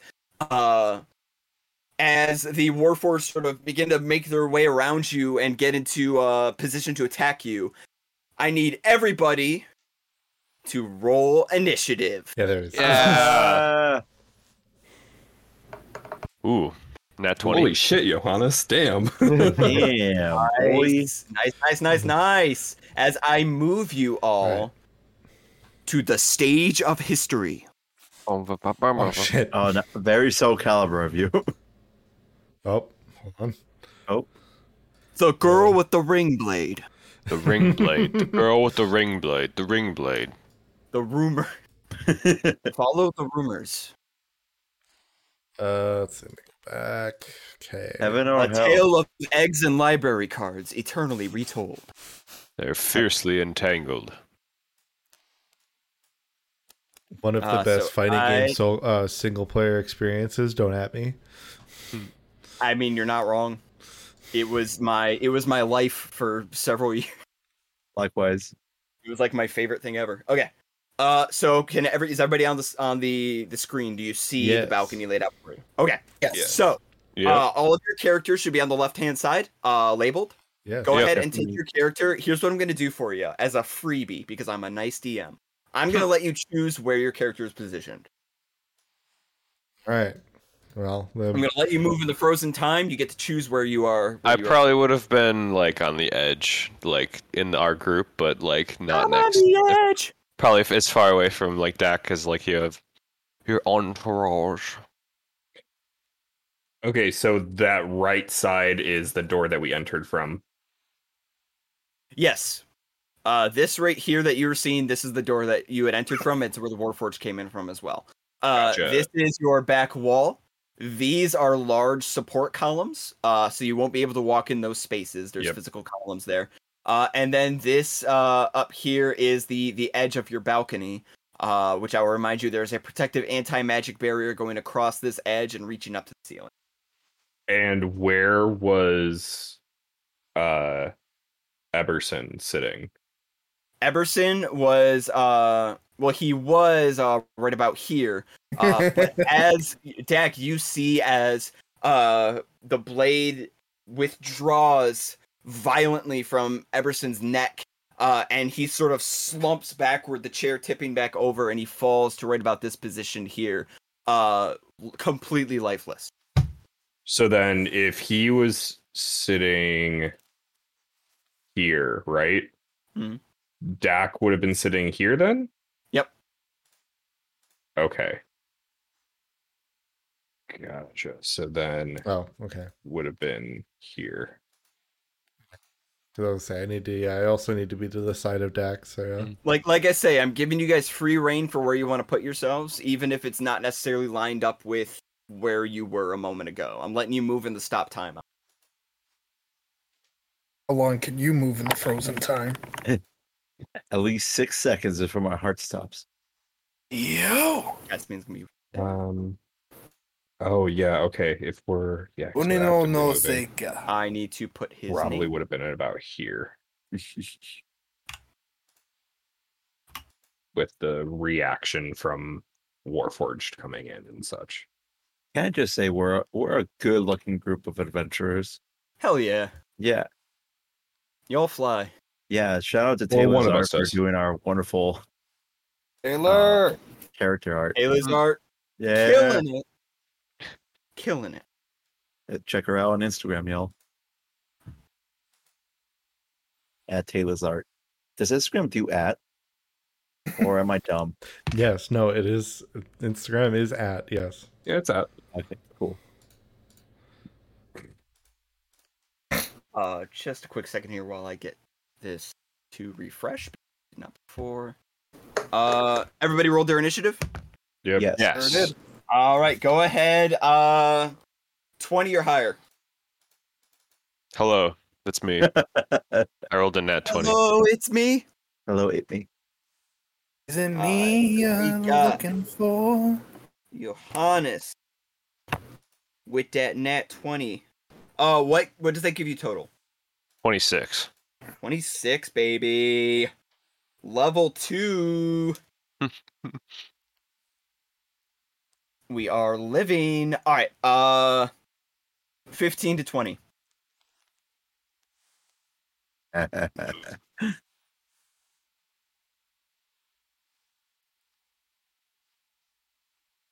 Uh 10 to 15. Twelve. Uh, what's your dex there, Set? Oh no. I have a I have a twenty dex. Okay, Set goes before me. I am also twelve. Oh no. Sorry, repeat that one more time. So we're both. Silva and Set are both twelve. but Set but I goes have Who higher has, first. dex. higher, who has the higher dexterity? Set. Me. Okay, so Seth's gonna go first.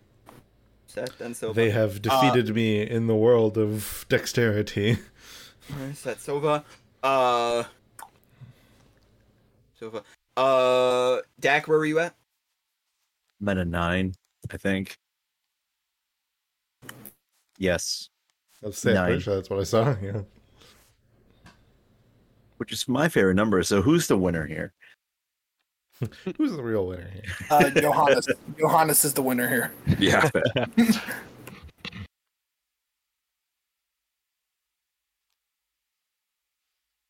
Uh. All right. And uh, Nathaniel, where were you at? Uh, a total of three because I got on that one. Oh, Excellent. Hey, Go ahead, From Gross. top of the world and to the bottom. Go ahead and roll that percentage dice, my guy. Sure did. 65. 65. Let's see what you're gonna get. noise.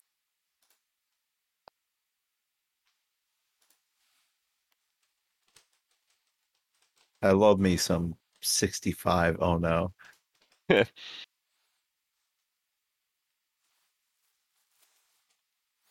Bye, Jade. Damn oh, this it. is gonna be pleasant. Damn it. How much? Okay, we got five minutes in the session. Okay. Okay. Um. Okay. Sorry. So there's a lot happening. So first of all, my encounter that I've had set up for this fight, uh, is gone. Uh, so I'm in the process of quickly rebuilding it. Uh, and we just uh, so everything's just going hunky dory right now. Uh, secondly, that I want to clarify that was a 65. You said. Jake, can you hear me? I believe so. That was a 65. believe Okay, that's what, That's I, what I heard. heard. Yeah, that's also what I heard. Okay. Sorry, the internet just cut off so much that I thought you kicked me out. Like that was my result. You're gone. It happened deleted exactly in like, real life. Part of that, That and I cut off. It's like, oh, okay, well, bye. Deleted in real life. I I wish you had gotten that one, but you didn't. Um, no, Jade, that was a 65, correct? Yes. Damn it. for for my players and for everyone at home, here at Natural One Media, we have a Natural One chart. Every time one of the players rolls a Natural One, they have to roll a percentile dice to determine a event that comes from the Natural One chart. It could be a whole range of things.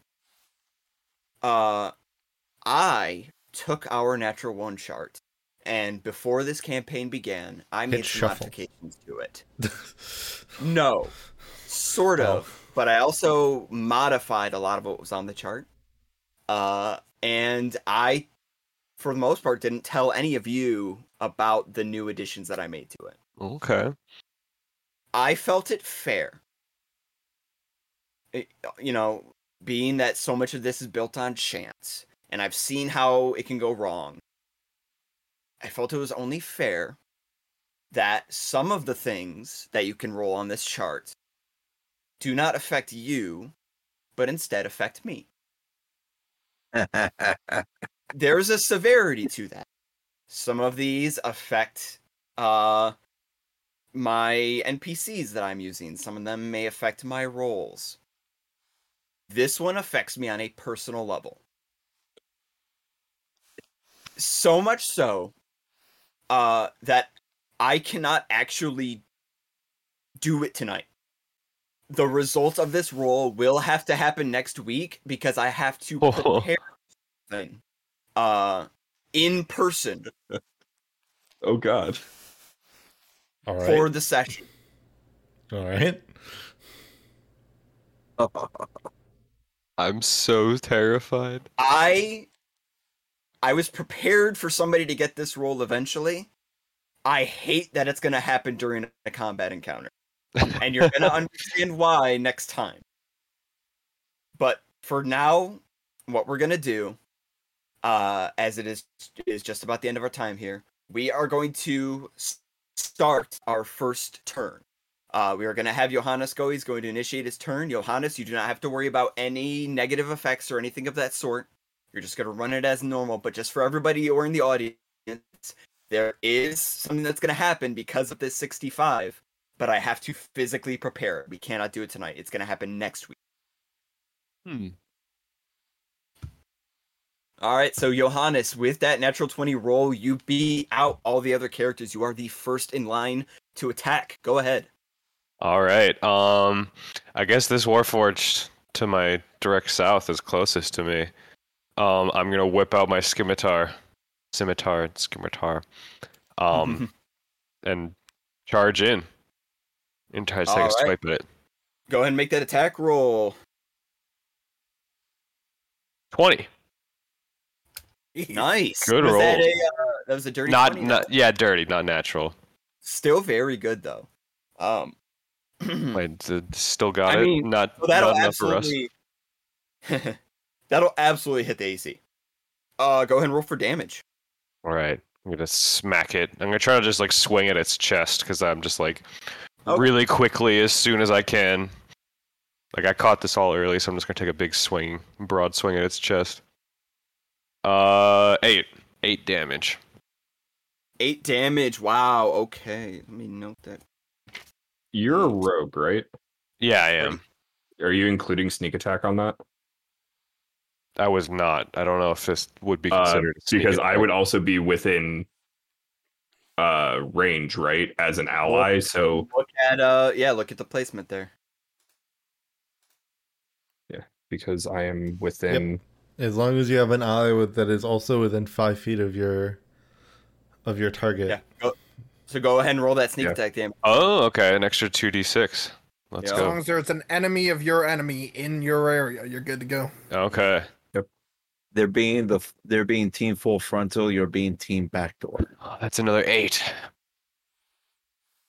Wow. Another eight. So we're so sixteen total damage. 16 damage. Wow. You you you spin around from your chair and with an incredibly surprising deftness, uh reveal your cutlass and swing, slicing diagonally across the chest. Uh it is enough to deeply slice into this warforge and actually causes them to stagger backwards about five feet. Um, their back slams into the corner of the column, uh, and they let out this this horrible, like exasperated yelp of sorts as they are knocked back, uh, arms flailing wildly. Uh, that was a very heavy hit right from the get go. Uh, and Norak Landis uh, from from further away sees this happen and gives out this big hearty laugh and says, "Ha ha! That's it, my boy. Onward to battle!" As he brings his cane aloft uh, and uh, turns and leaps in uh, to the Warforged right next to him. Uh, and as he goes to stab in with a riposte, we are going to cut it off right there. Oh, I'm afraid that's all the time we have, but next week when we pick up, we will be diving right into this combat. You are fighting on a balcony in the distance down below where the main theater is set. You are beginning to hear screams and shouts and yells. Something else is happening down below as well, but you can't see it because you're currently fighting for your lives. So next week we'll find out exactly what's going on and see how well you can handle yet another Warforged attack here oh man. on Natural One Media. Thank you all for playing. Thank you all for watching.